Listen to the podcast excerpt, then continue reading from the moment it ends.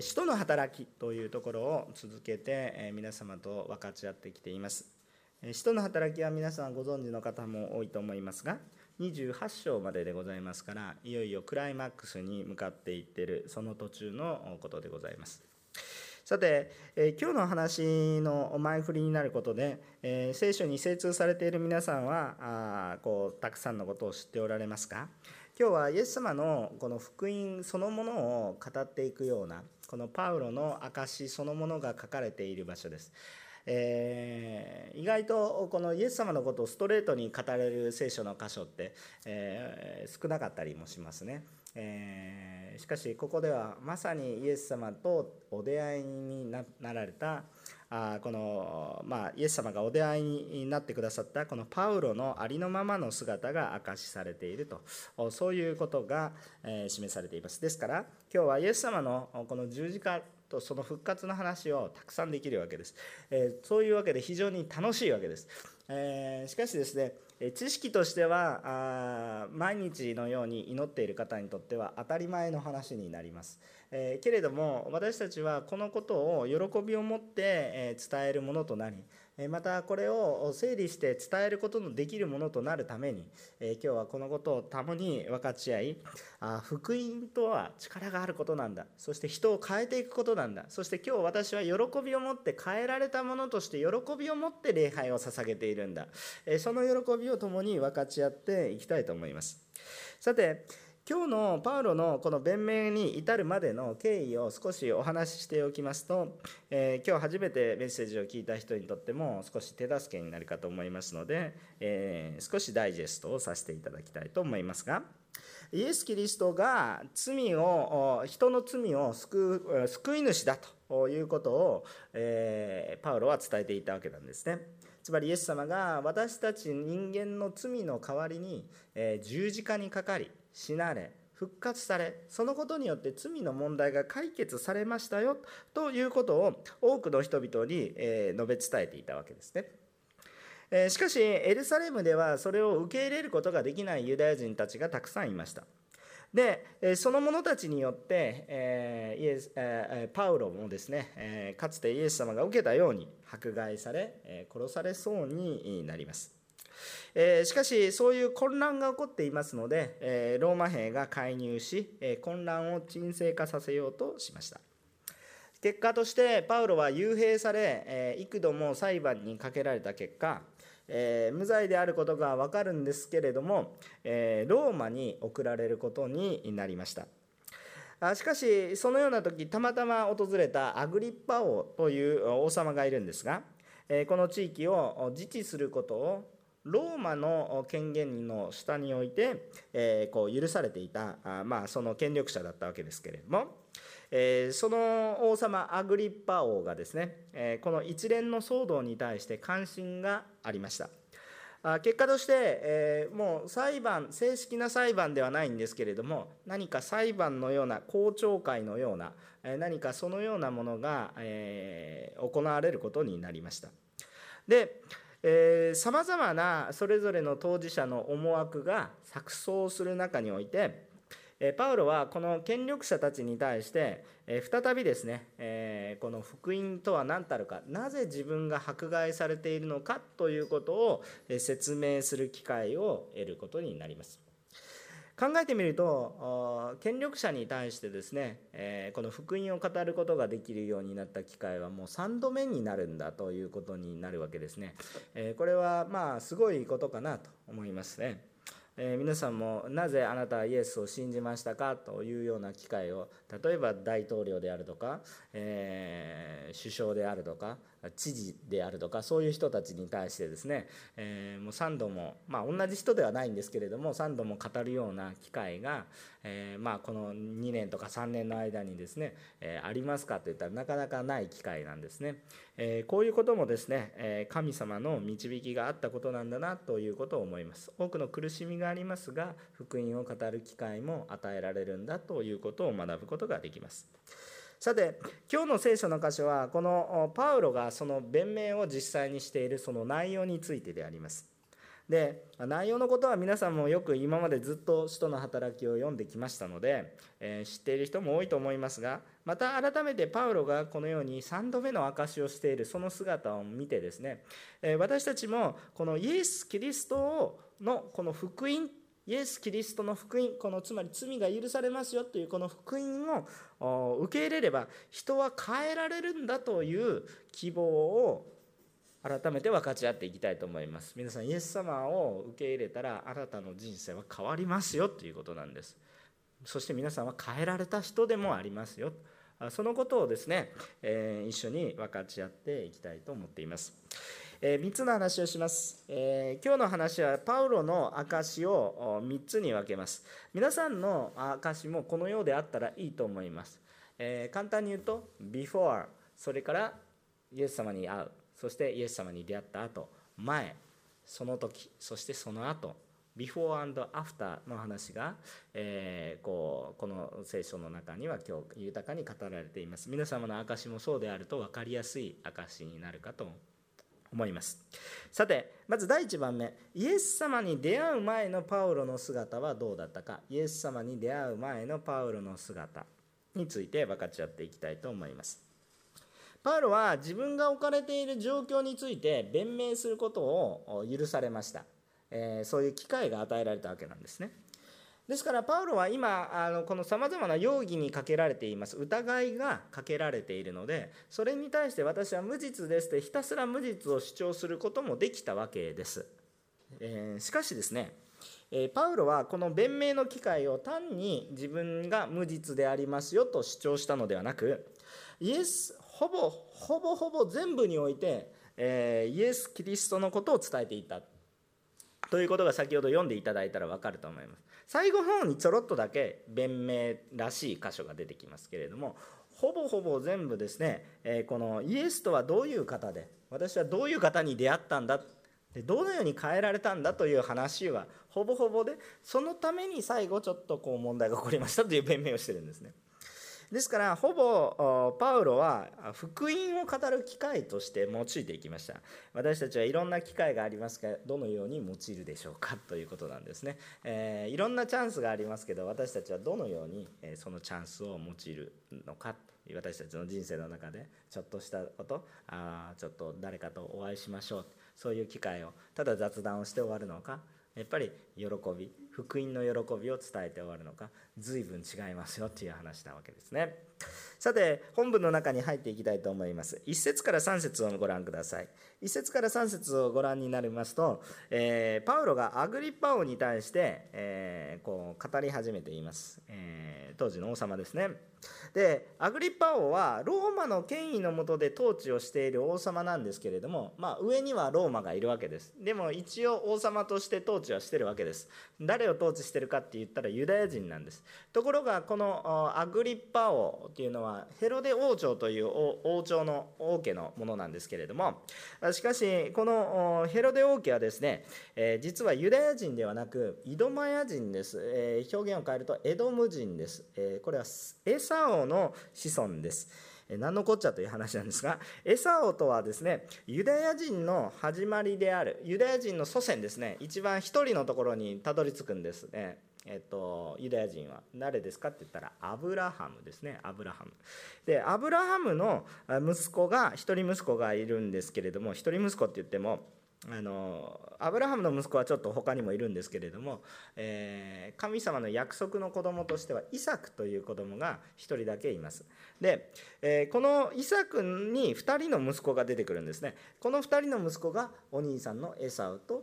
弟のヤコブという話になります。えー、イスラエルのルーツはイスラエルのユダヤ人たちのルーツは、えー、このヤコブに、えー、当たりますえ、つまりですね何の話をしてるかっていうとこのようなこの一帯の国々の、えー、一番元がが一つの家族に集約されるんですけどその話まで遡りますよという話なんですね。えー、ですからこのアグリッパ王っていう人はですね、えー、まあ少なくともユダヤ人が何を大切にしてどういう歴史をたどっているのかというのを少なくとも肌で感じている文化の中に教育の中に、えー、刷り込まれていますから肌で感じているんですねど何を考えどういうことをする人なのかということを肌で感じているわけなんです、ね。私たちもあんまり遠い国の話だと違う文化があるんだなっていくら言われてもあんまりわからないですけど近い国だとあのまあ、見かけは似ていても何かその国の大切にしていることだとかあそういうことを感じやすいものでありますよね。でそれと同じようなことが起こっているわけです。でローマ総督の今新しく来たばかりしかも新しいローマ総督しかもローマ人。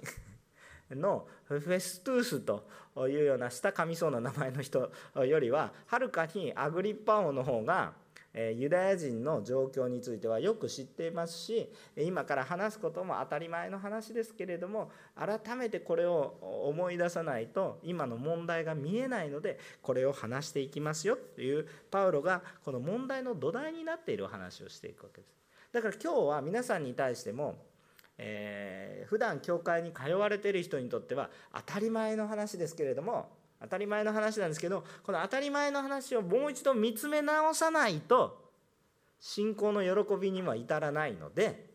なのでもう一度皆さんと共にこの当たり前の話を復習するようなそのような機会が最初与えられていきます。えー、アグリパオは分かっていましたけれども本質的には分かっていないから触れたわけです。私たちも分かったつもりになりながら忘れていることが多くあるのでもう一度振り返ってみましょうという話でございます。さて4節以下から11節までが、えパウロが以前イエス様に出会う以前の自分の姿が書かれてあるんですが最初はですね思いっきりパウロの話をするんじゃなくてユダヤ人全体がどのような状況に置かれているかということを話しています。えそれはどういうことかっていうと神様がアブラハムというユダヤ人のそうですね。一番元になる人に対してなされた契約の話をしています。どこで話がされていますか？あと言いますと6節ですね。今そして今神が私たちの父祖たちに与えられた契約の望みを抱いているために私はここに立って裁かれているのですと簡単に言うと説明しているわけです。ですからこのじゃあ契約とは一体何かっていうことを皆さんが理解していないと、え全く見えないわけなんです。はい、皆さんはこのユダヤ人たちが当時希望を持って願っていた契約とは何かが説明できますかという話なんです。これ説明できないとわからないんですよ聖書の話は。それを読むためにはどうしたらいいかって言ってこんな分厚い旧約聖書を バーンと読めば分かるんですけれども、まあ、これぐらいありますよ日本語だとね、えー、まあそれをこの時間で、えー、ちょっと簡単に説明します。抜けてるところはたくさんありますけれども、えー、多分23分でお話ししますので頑張ってついてきていただければいいと思いますが、えそもそもですね、えこの世界の初めに遡りますけれども世界聖書はですね、えこの世界を神様の御手の中によって創造されたと宣言しています、え私たちもそのことを信じているわけです。世界が偶然何か放っておいたら勝手にこんな緻密な世界が作り上げられたのではなくて世界には創造主がいてちゃんと綿密に計画されて創造されたものなんだ。ということを私たちは信じているわけです。それが聖書に書かれてあることなんですね。まずこれを飲み込みます。つまり神がいる。神様という方がいる。これが聖書を示しているわけです。ところが、その神様が作られた最高傑作が私たち人だということなんです。一番優れた存在、一番輝いている存在。世の中で一番素晴らしいものは何か皆さん世の中で一番素晴らしいものは何かって考えた時に人なんですね。それは。本来はっていう話なんですよ。本来は、えー、私たちの世の中ではそう感じないことも多いですけれども本来は神様の作られた世界の中では人が一番優れたものです。ですから皆さんがこう人を見ていると一番祝福されるんです。もちろん神を見れば一番祝福されるんですけど人を見ていれば一番祝福される状況だったんです。この人を見てみれば別に動物とか自然とか物とか映画とか富とかそういうものを見るよりも人を見ると祝福されるそのような時代があったということですね。時代があった。聖書の中には創世記の1章と2章だけですがそれが書かれてあります。私たちが親しんでいるのはそういう世界では残念ながらありません。私たちが当たり前のように感じている世界はどういう世界かというとこの最高傑作であった完全な世界にいた完全に整えられたものであったのにもかかわらず神様と本当に小さな約束だったんですけどそれを破ってしまった。つまり神様に対して裏切った。神様の約束を守らないという罪を犯してしまったわけなんです。でこのことによって、えー、世界が完全に完全に不完全になったちょっとわけのわからないこと言ってますけれども完全に不完全になったんですね。もともとは完全に完全だったものがこの一人の人の罪によって完全に不完全に陥ってしまいました。もうどこにも完全なものがこの地上にはなくなったということですね。えー、そのことによって私たちは罪ということが当たり前になりました。ですから私たちの世の中には何があふれていますか？争いや憎しみがあふれており欠点や病問題だらけなんです。人生にいいことが多いですか？苦しいことが多いですか？圧倒的に苦しいことが多いんですね。これが私たちの今の人生です。だからきれい事を言うなとかねそういう話になります。私たちは何か何も考えてなくてぼーっとしていたら基本的に悪いことを考えます。神様の創造された世界の中によって細かい法律なんてなかったんです。いらないんです。なぜならば人は基本的に良いことしか考えなかったからです。そんなわけないと思うでしょ？そんなわけないと思うからこそそれが罪の証拠です。そういう世界があったんです。何も言わなければ良いことをする。逆に言うと私たちは逆に罪の世界にいるので何もやらなければ悪いことをする。目の前に鍵が開いていてそこに金庫がパカッと開いていたらどうするんですかって言ったらもうほぼほぼ100%の人がちょっと誘惑に合うんです。えこれ持っていけるじゃないか。合うんですね。しなくてもそういう心が生じたら神様の目にはそれを取ったのと同じです。みたいなそういう基準ですから。そう思うんです。でもでも罪のない世界だったら鍵はいらないんです。開いてても別にこれは私のものじゃないし置いてあるだけですねっていうだけの話なんです。何も思わないんです。そんなことあるかと思うかもしれませんがそれが罪のない世界です。でも現実今の私たちは罪がある世界なんでそうはなりません。むしろ鍵を閉めてる方が誘惑を取り去ることなのでその方が良いことになります。これは罪のある前提です。私たち罪のない世界って想像しがたい世界があるんです。私たちがどこまで行っても罪のある世界の延長線上でしか物事が考えることができません。これが完全に不完全になってるということです。私たちは自分の力では完全な神の姿を想像することができません。そのようなものになってしまった。死があふれる世界になってしまった。人間の歴史は戦争の歴史です。戦いの歴史です。ね、否定できないでしょ。どんなきれい事言ってってもそれが現実ですよ。いや私の人生もそう人を殺していません。えでもどうでしょうか。戦いの人生ですね。でもこれをまあひっくり返す、えー、約束を神様がされるんです、えー、この世界の中で一人の人を選びますということなんですね。えその人がアブラハムという人を選ぶわけですね。まあ、この人後で解明されるわけなんです。アブラムという人がですね、え、こうアブラハムになるわけですね。あの普段教会に通われてない人これ見るかもしれませんけど私子供にね、えー、こう冗談あんまり人の名前で遊んじゃダメなんですけどちょっと覚えるためにねあの油が良い人になるとハムに昇格しましたとかでわけのわからないことを言ってますけれどもあのアブラムという人がですねアブラハムという人になってですね神様によって名前を変えられてですね本当に、神様に選ばれた人として歩んでいくことになるんですけれどもこのアブラハムというこの人をまず選んでこの人の子孫を通して神様との約束を守る国と民を起こしていきますよという約束をするんです簡単に言うと。前は神との約束を守れなかったことによって罪が世に入って不完全になりました。だからこれを完全に戻すためにまず神の言葉を聞き神との約束を守る国と民を作りますよということをこのアブラハムと共に約束を神様がするんです。これが神様が与えた契約ですね。この約束の意味はあこの神様から離れてしまった民をもう一度全ての民を戻すというこの計画のためにまずアブラハムさんたちを用いますよというふうにした契約だったんですね。これは罪を根本的に解決しましょうということでした。その根底にあることは。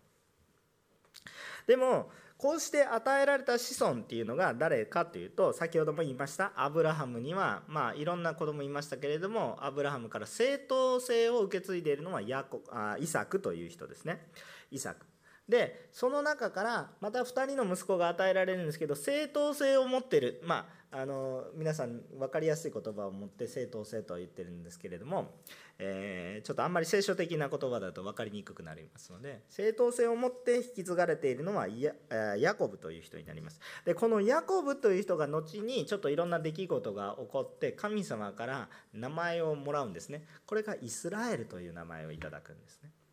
でこのヤコブもしくはイスラエルにさらに12人の男子が与えられていろいろあるんですけど とにかく12人与えられてこの一つ一つが部族長となって多くの民が分かれ出てきたので12部族という話が出てくるわけです。12部族。これが7節です。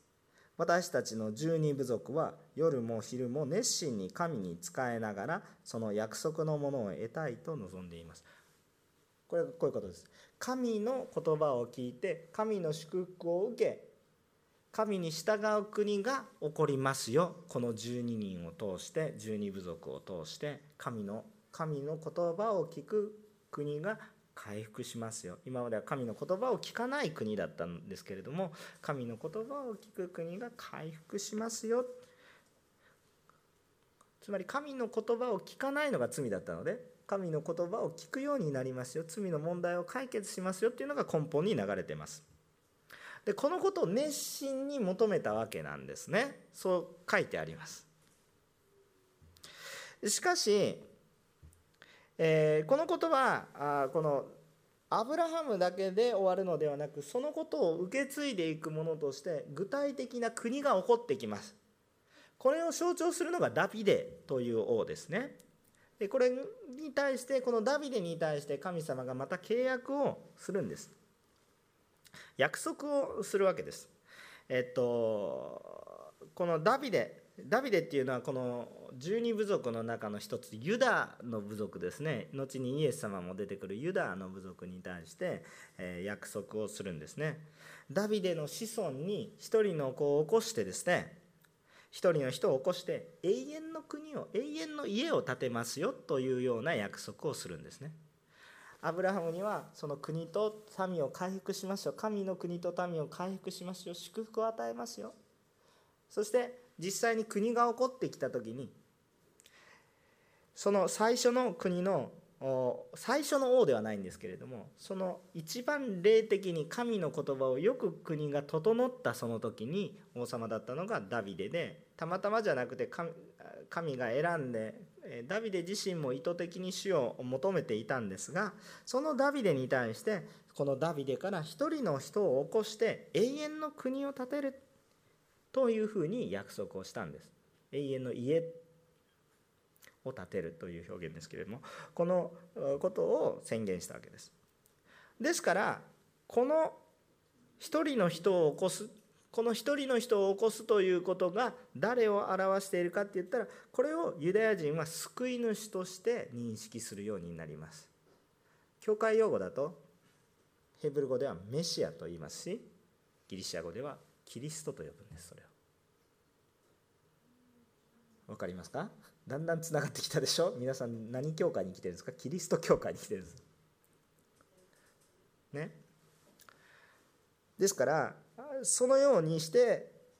この救い主を認識したんです。しかしダビデの時代のようにはここがダビデの時代が絶頂期。あの一番良い時代。もちろん富が栄えたのはソロモンという王様の時代になるんですけれども一番勢いのあった一番良い時代はダビデの時代なんですね。だからイスラエルの国と民が一番霊的に良かったのはダビデの時代。今に至るまで。そこが絶頂期。あとはもうこうこんな感じです。今今もこんな感じです。であのそれでですね人々はこの結局ダビデの時代のようには神には従わなくなったんですね、まあ、王様からしてそこまで従う王様もいなくなったし、えーと、結局神に従わないので神によって一度リセットされます。つまり国が滅びます。でしかしこのことを教訓に神にもう一度従わないといけないっていう人がポツポツポツポツと出てきます。えー、つまり痛い思いをしてようやく本当に神に従わないと国があっても民がいても虚しいんだということに気づいて神に立ち返らないといけないんだということを理解した人たちがまあ出てくるわけで悔い改めた人たちが出てくるわけなんです。私たちもそうでしょいい時はね神なんか信じたって仕方ないでしょ。これですこれみたいな そういうそういう世界に生きたりすとかですね。するでしょ。でもある時そういうものがブワーッと家とか車財産名誉仕事ブワーッと取ら取り去られた時私には何も残ってないと言って生きるのかそれともそうじゃない。本当に大切なのは神様に従って生きていくことな私は何で今生きてるのかっていうのがはっきりとした人は逆にどういう状況の中でもしっかりとした人生を歩んでいくことができるんじゃないかなと思いますよね。もうユダヤの人たちも同じでねこう国が良くても映画を極めた国があります神殿がありますもう家も立派です国ちゃんとあるんだから大丈夫ね、そういうふうに頼っているんじゃなくてそれが取り去られた時に違うんだやっぱり神様に頼らないといけないんだということを学んだ人たちがたくさん現れてきて、えー、そして外国の支配が続く中でもやっぱり主を求めていく人が増やされていくんですね。で結果的に多くの人たちがこのあの希望を持つわけです。主に立ち返るならば主に立ち返るならばもう一度神様は神の国を私たちにお与えになる。神様の言葉を聞く者が現れてくる。そして神様の言葉を聞いているんだから神様は国を回復させ映画を回復させそして罪のない世の中に回復させてくださるという希望を持つんです。今彼らには国がないんですよ。自分たちの王様は自分の民族じゃないしね。ローマの言いなりなんですね。そうじゃない。ちゃんと神神様の言葉をだから聖書に書かれている通りに歩もう。私はその通りに歩もう。というふうにしてるだからちょっと前後しますが5節見てみると彼らは以前から私を知っているので証言しようと思えばできますが私は私たちの宗教の中でも最も厳格なパリサイ人として生活してきました。これはどういうことかって言ったら聖書に聖書にある通りにいきましょう。旧約聖書ですが聖書にある通りに歩みましょうと。そういう宣言をし続けてきたわけです。そうすれば国が回復する。私たちのこういう惨めな生活も変わっていく。うだつの上がらないような自信のない民族ではなくて本当に神様によってそして罪もない世界に変えられていくんだということを夢見ていたわけです。そのために熱心にやってそれが証拠に多くの民が全体的に神に立ち返れとか言っていい加減なことを言わないで神に立ち返らないといけないっていうのがこのユダヤの人たちの雰囲気になってたんです国全体として。だからある意味良い状況だったんです。ところがねここがね罠があったわけなんですよ。ここが非常に問題点が出てくるところなんですね。確かに神の国神を礼拝する国が回復することを熱心に求めてはいたんですがいたんですがその熱心は神の心ではなくて神のご計画神がこうしなさいという方ではなくて熱心は良かったんですけどそれはいつの間にか神の御心に従おうという心ではなく自分たちの熱心で自分たちの思い込みが強くなってしまって神様の御心から外れてくるようになったんですね。私たちもそれ気をつけな気をつけるべきところです。私はイエス様によって救われました。ハレルヤ感謝ですというその状況の中にあって物事を始めるんですがいつの間にか自分の熱心の方が強くなって今度は逆に人々を批判するようになります。何かおかしなことになる。これも傲慢の一つだと思いますね。そういう時代の中に聖書に書かれている通りにいいですか？聖書に書かれてある通りにイエスという人が出てきますイエスという人が生まれるわけですでこのイエスこそが聖書に書かれてあった救い主約束された人そして神そのものである方これがイエス様なんですけれども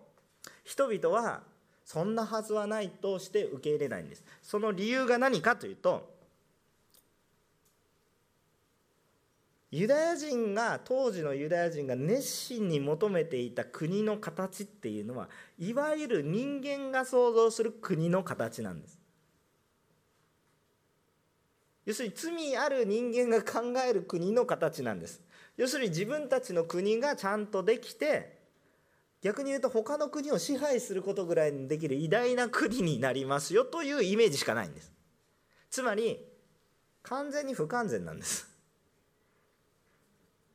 つまり罪のある思考でしか国というものを捉えてないんですね。でも神様の方から見るとそういう国を望んでいるわけじゃないんです。神様のご計画は何かって言ったら全ての国は結局私のものだからその中から罪を取り除きます。全ての国が私のものになりまあ表現どうでしょうね。受け入れられるかどうか分かんないんですけど神様のもとに戻ってくる。ようにしたわけですよね。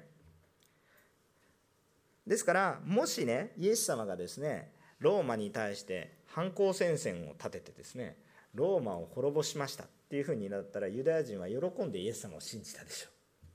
つまりユダヤ人たちの当時のイメージはそれだったからです。世界に冠たる帝国みたいになるのがいいただし神様を掲げて礼拝してる帝国になればよかったわけですね。しかし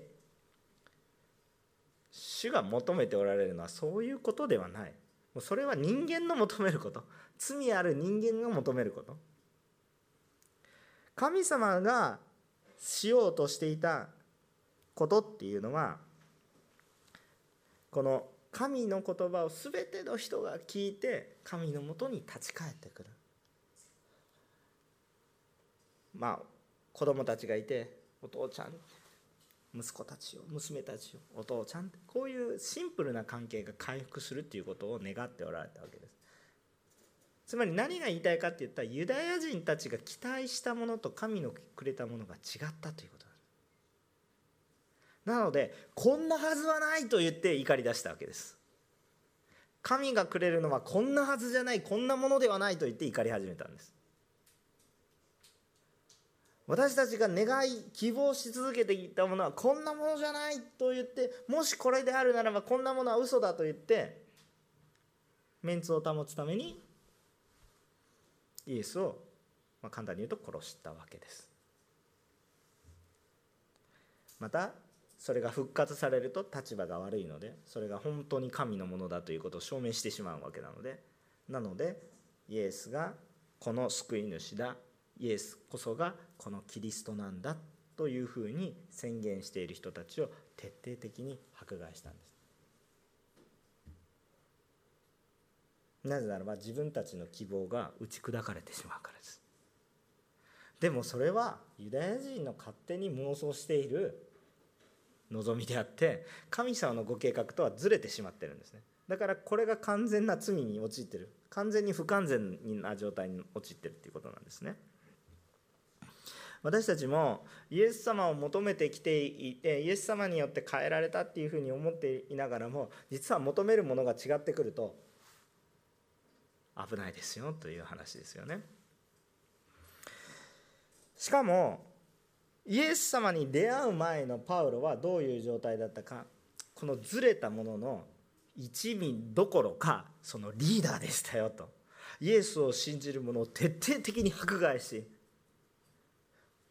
殺すんだって言われたらもうもちろん死なないといけないでしょって投票し女であろうが子供であろうがこう家から引きずり出してそしてエルサレムにいるものであろうが遠くにいるものであろうが根絶やしにしようと思ってたんですね。その一番の急先鋒一番のリーダーであったのがパウロでした。これは非常に皮肉なことで結局パウロ、まあ、当時はサウロという名前だったんですけど彼はイエス様を受け入れる前でしたから神を求めているように思いながら神を求めておるように思いながらずれてしまっているのでずれてしまっているので一生懸命神の言葉を聞いて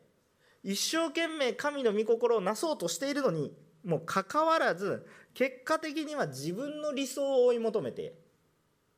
その結果多くの人を傷つけむしろ罪を犯していくということをする。殺してはならないと教えられている神の御心を追求するために殺しまくるんです。もう自己矛盾に陥ってしまうわけなんですね。わけのわからないことになってしまいます。ここで覚えることは何か。本質的にイエス・キリストにお出会いしなければいくら努力してもですね。いくら努力しても人間の熱心さでは私たちの罪の問題は解決できないということを私たちが知ってほしいということです。ものすごい熱心にやったんです。ものすごい歴史を教訓としてそれを学びながら神に立ち返ろうとしたのにもかかわらずそれが熱心さが人間の熱心さだけだったら結局ずれていったって話なんです。パウロもたくさんずれました。結局正しいことをしようと思いながら人に対して傷つけていくことしかできなくなる。私たちは本質的にイエス様が働いてくださらないとこのようになります。だからどんなに努力してもですねイエス様に出会わないとですね難しいと言ってるのはこれ単にイエス様に出会わないと難しいって言っても理解できないんですけどこういう歴史を話すとなぜこれを言っているのか。イエス様に会わなくてもいいことできますよ。そうかもしれません。いいことできるかもしれませんけど根本的にそれがずれていきます。人の正義では私の罪を解決することはできません。でも多くの人が自分の正義において自分の罪を埋め合わそうとしています。皆さん負い目を持っていますか？何か後悔をしていますか？それを自分の良いことで補おうとしていませんか？それは信仰的な話ではありません。ちょっとこう聖書的な話をするそれは立法的な働きです。プラスマイナスゼロじゃないんです。私はこの時罪を犯しました。だから私はそれをみそぎとしてそれを反省することのようにそれよりも10倍良いことをします。そうじゃないんですよ。10倍良いことをしてもこっちの罪は問題解決しないんです。皆さんの人生の歩み方がそうであるならばそれは福音の力を受けてる人生ではないです。変えられた人生でもないです。結局罪に縛られてる人生です。だからイエス様に出会わないと根本的に解決しないんです。結局傷から傷を与えていきます。そういうものになってしまう。ところがこのパウロに転換期が与えられます。どうなるんですか？12節から15節です。12節から15節。えー、まあ、読んだので読まないんですがどうぞ見ていただいて。パウロはこのようにまちまち全部に対して迫害を一生懸命やってたんですけれどもしかしある時イエス様に出会いました。それは何かって言ったらもうエルサレムにいるあのイエスを信じる者は借り尽くしたと。だから要するにもうそこから逃げたやつまで徹底的に追求して全全部根絶やしに全滅させてやろうということでですね。まあある意味戦争で言うなら掃討作戦に入っていくわけです。だからわざわざ遠くまで行ってね。こうイエスを信じていくものを徹底的に捕まえると。むちゃくちゃ怖い人ですね。でえー、ダマスコっていう随分遠くのところまで行くんですけれどもシリアにあるようなところまで行くんですねエルサレムのあのユダヤの地域をもうはるかに超えてシリアの地域まで行こうとするんですけれどもそのところに行く途中にまああの細かい話飛ばしますけどもうこれは神様のものとしか言えない体験をするんですね。まあ、歩いていたら真っ昼間なのにさらに明るい光がブワーッと光り照らされてもう声が聞こえるわけですよ。で神としか認めざるを得ないそのような状況で聞いた言葉はなぜ私を迫害するのか。私は神を迫害したことはないですよ。なぜじゃああなたは一体誰なんですかと。いう話をしたらあなたが迫害しているイエスだという話が来るんです。神の言葉にイエスという言葉が入ってくるんです。うわこれは一体どういうふうにしたらいいのかって言ってあんまりにもことに驚くんですね。イエスというのは正真正銘の神でありまたかつていたあの人であったということをパウロは認めざるを得なくなったわけです。なぜならばそのそれを認めざるを得ないイエス様との出会いがあったからです。つまりパウロはこれを聖書神学的な表現で言うと人格的な出会いを成した。イエス・キリストと人格的な出会いを成したんです。皆さん力があるクリスチャンと力のないクリスチャンがいます。えっとそもそもイエス様を信じてるかクリスチャンまあそうなんですけれどもここ大きなポイントがありましてこれどうしたらそうできるかって言ったらもう本当に難しい。もうあのどうしたらできるかでどうしたらということで私たちが主体性になって何かをすればどうどうこうできる問題でもないんですね。分かりますか？あのこれ私たちの努力でどうこうする話でもないんです。とにかくイエス様を信じ受け入れるんです。求めていればそう出会うことができます。とにかくですね神様の方から来てくださいパウロだってですねパウロだってですね何か努力していましたか？パウロはむしろ逆に言ってましたよ。あんまりにもひどく逆に行くからイエス様の方からお出会いしてくださったっていうことでしょ？だからじゃあクリスチャンを迫害していればイエス様に出会いますかって言ったらそうでもないしじゃあイエス様を求めていたらイエス様に出会いますから多分会えると思いますし、まあ、間違いなく会うと思いますしそうなんですけれども私たちが力のあるクリスチャンか力のないクリスチャンかっていうことのその根本になることはこの人格的な出会いがあるかイエスは本物であるということを実感してるかどうかにかかってると思います。つまり何か知識的なあの納得？それはリーゾナブルです。理屈が通っています。なるほどというのは私の人生を変えないんです。分かりますか？何か理屈が通っていてそれは分かりますよっていうことは私の人生を変えないんです。でもイエス様は私に関係している人で私のために死に私のためによみがえり今日我が家に生きておられるっていうことが分かったらああ私が中心ではなくイエス様が中心で私のうちにイエス様がいると私が生きるんだということが分かってくるともうこれはですね強くなるんですよ。もうこうまだイエス様と人格的なお出会いされてない人にとってはちょっと今私が訳のわからないところに入ってきてると思いますのであのちょっと話を戻しますけれども私たちは単なる概念を信じているのではなくて人格のある生きておられる方を信じてるんです。怒りもされるし涙も流されるしそういう方と交わってるんです。私たち人格のあるものを実験したりしないでしょ？こいつ本当にあの信じてるかどうか試してみよう。ちょっと解剖しながらどこに信仰があるのか調べてみよう。頭の脳みそをカバッと分けてどこが信仰があるのか調べてそんなことしないでしょ？人格がある相手に対して。私たちは神に対してどういう態度をとってるかって話です。皆さんは人格的に主と交わってますかっていう話です。人格的な交わりイエス様との人格的な交わりは私たちの人生を変えます。人格的に交わらないでなんだ神は本当なのかいるのかいないのかって哲学的にだけ考えていて人生変わると思いますか？変わらないってことなんです。しかもそれは神に対して非常に失礼な態度であります。人格者に対して人格を認める。この人格者は私たちの人格のモデもう元になる方ですよ。私たちの人格の方が賭けだらけなのに要するに人格が負ったものを人格者に対してですね非常に失礼なことをして私の方が人格があるなんて言ってるんですよ。私たちはそういう態度でいるんですよ。イエス様と人格的な交わりをしたらそんな態度を取ることができません。分かりますか？皆さんイエス様とどのような交わりをしてるんですか？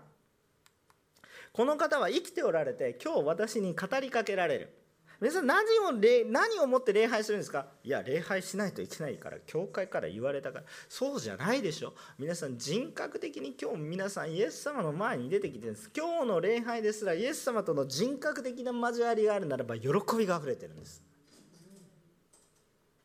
なんか教会来るのつらいなとかそういうレベルの話ではなくて主の御前に出ていける。主とお出会いすること。もちろん生活の中でもお出会いできるけど今日本当に心を整えて主にお出会いできるのは楽しいことです。本当に愛しているものと改めて時間を持つことは本当に楽しいことです。人間の中でも同じことなんですよ。人格と交わるということは。もう空気のようになってしまった夫婦関係の中においても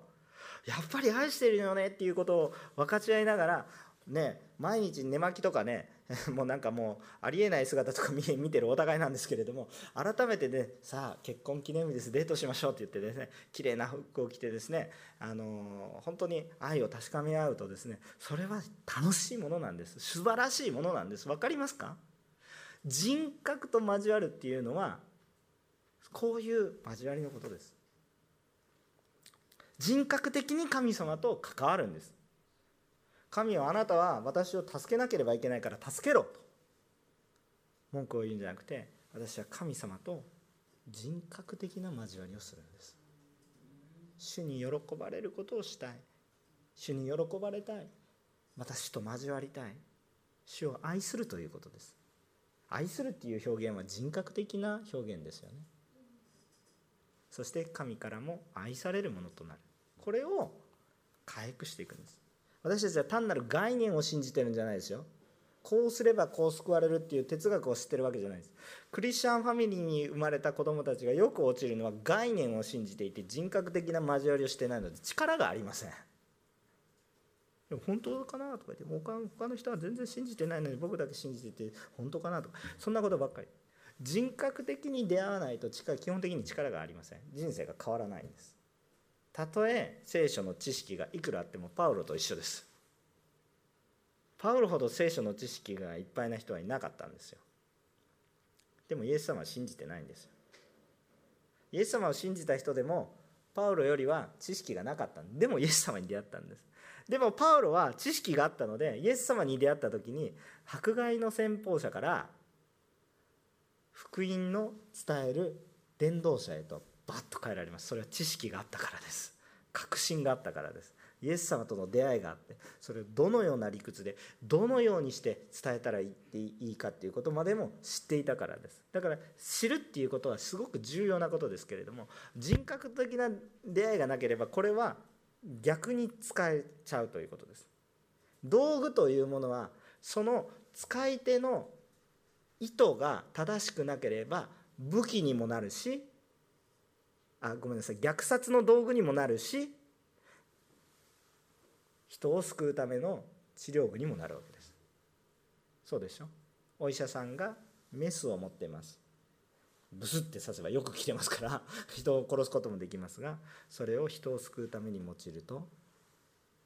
外科手術をして多くの人を救うことができますね。わかりますか？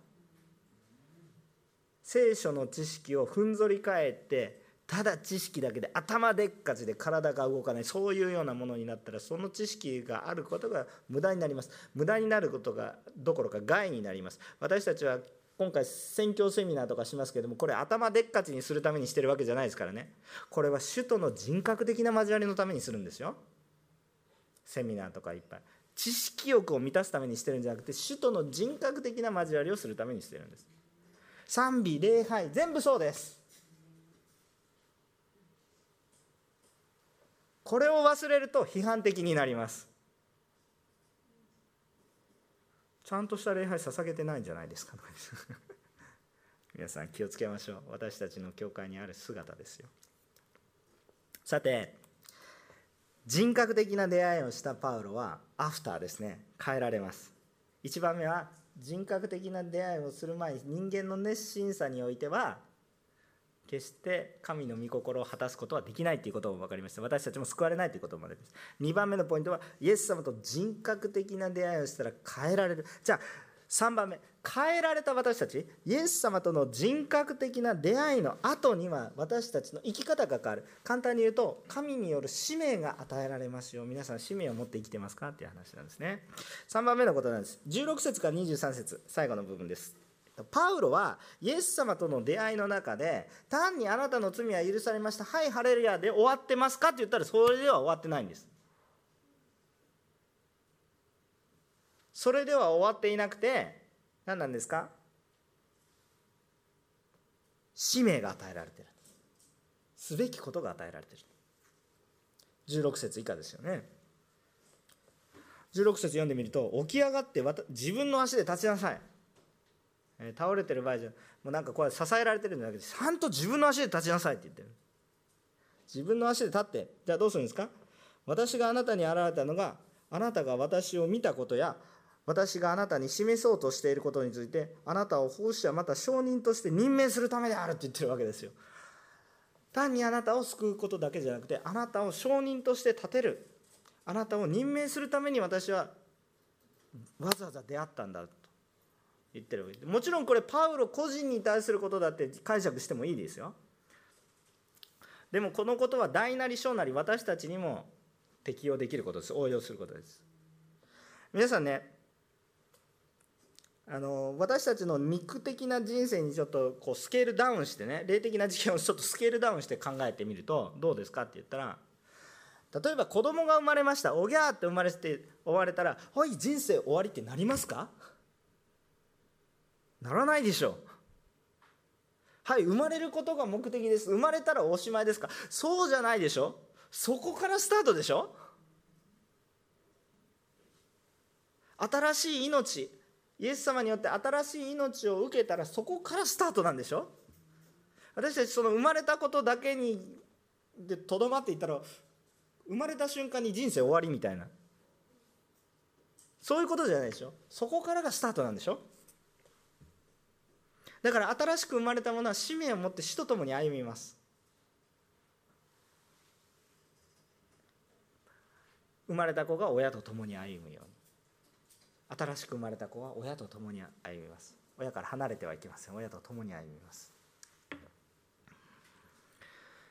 だからこれを霊的なものにするならば私たちがイエス様に出会って罪許されたならば罪許されたものとしての使命を持って今日を生きる必要があります。皆さんの信仰生活の中に使命がありますか？そんなものはなくて私はただイエス様を信じてるだけです。生まれたままの姿です。主と共に歩むためにイエス様は馬こう私たちに新しい命を与えておられる。もちろん私を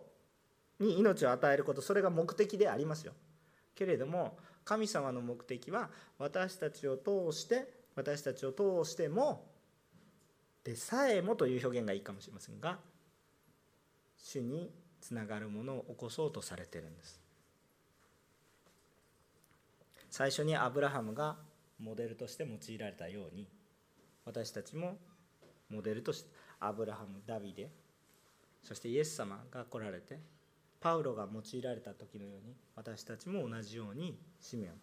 もちろんパウロほどそんな壮大なビジョンを持つ必要もないかもしれませんが覚えてほしいのは主に従う使命というものは私たちに大なり小なりありますよ。パウロは今までイエス様に出会い出会う前は正しいことを求めながらも罪を重ねて罪を逆に犯してしまう。神の御心に逆らう人生を歩みましたがイエス様に出会った後はかつて迫害する者が今度は迫害されてでもイエス様を伝えたいと思うものに変えられました。そして罪は犯さないんです。結論的な話をします。パウロはこのように弁明の機会を与えられましたがそれを福音を語る機会に用いました。なぜですか？彼には使命があったからです。人生が変えられたからです。生きる目的があったからです。じゃあどのようにしてそのように変えられたんですか？イエス様との人格的な出会いです。全く人生が変わります。皆さんあの人生が変わるっていうことだけ考えて今苦しみの人生を歩んでいて、うん、大変だ大変だ今の状況が変わるかなというふうに思ってイエス様を信じに来られて入り口そこでもいいと思います。決して悪くないと思います。でもはっきりと言いますがイエス様を信じたからといってその状況が変わるとは保証しません。ただ変わるものがあります。あなたの生き方は変わります。あなたの生き方が変わるからあなたを通してキリストが働かれるのであなたが影響を周りに与えて周りが変わっていきます。イエス様を信じたからといって状況は変わらないですよ。まあ時々主が不思議なことを起こされることもあるのでそれ否定しないですけど多くの場合はあんま変わらないです。でも変わるのは誰が変わるんですか？あなたが変わります。そしてあなたが逆に影響するのであなたを通して周りが変わります。非常に福音の当たり前の話をしているので今日つまらなかったか喜びに満ち溢れたかどうか知りませんけれどももう一度ちゃんと福音に出会っていくならば今日喜びにあふれてると思います。今日あなたには人を変える力が主にあって与えられています。でもそれはあなたの力ではなく福音の力キリストの力です。でもあなたは体験したのでそれを語ることができます。作り話をする必要もありません。ありのままでいいんです。でもありのままこそが神の働きなので。じゃあ私たちに何が重要なのか。イエス様との人格的な交わりが大切なんです。パウロはローマ人への手紙ではっきりとこの迫害以前にちゃんとね告白しています。使徒の働き以前のこのこの状況がなる前にローマ人への手紙が書かれていると思いますがローマ人への手紙の1章の16節なんですか？こう書いてありますね。一緒に読みましょうか。3はい。私は福音を恥としません。福音はユダヤ人をはじめギリシア人にも信じるすべての人に救いをもたらす神の力です。アーメン。もう一回読みましょうか。3。はい。私は福音を恥としません。福音はユダヤ人をはじめギリシア人にも信じるすべての人に救いをもたらす神のアーメン。パウロは思いっきりユダヤ主義の人種差別主義者でしたけれども福音に変わったら人種差別どころか全ての国の民のために死んでも構わないと思えるようになりました変わるんですね。人生で神の計画を見ると私たちの生き方が変わります。皆さんイエス様と出会うなら人生が変わります。また変えられたのならばそのありのままを伝えるものとなりましょう。お祈りをしたいと思います。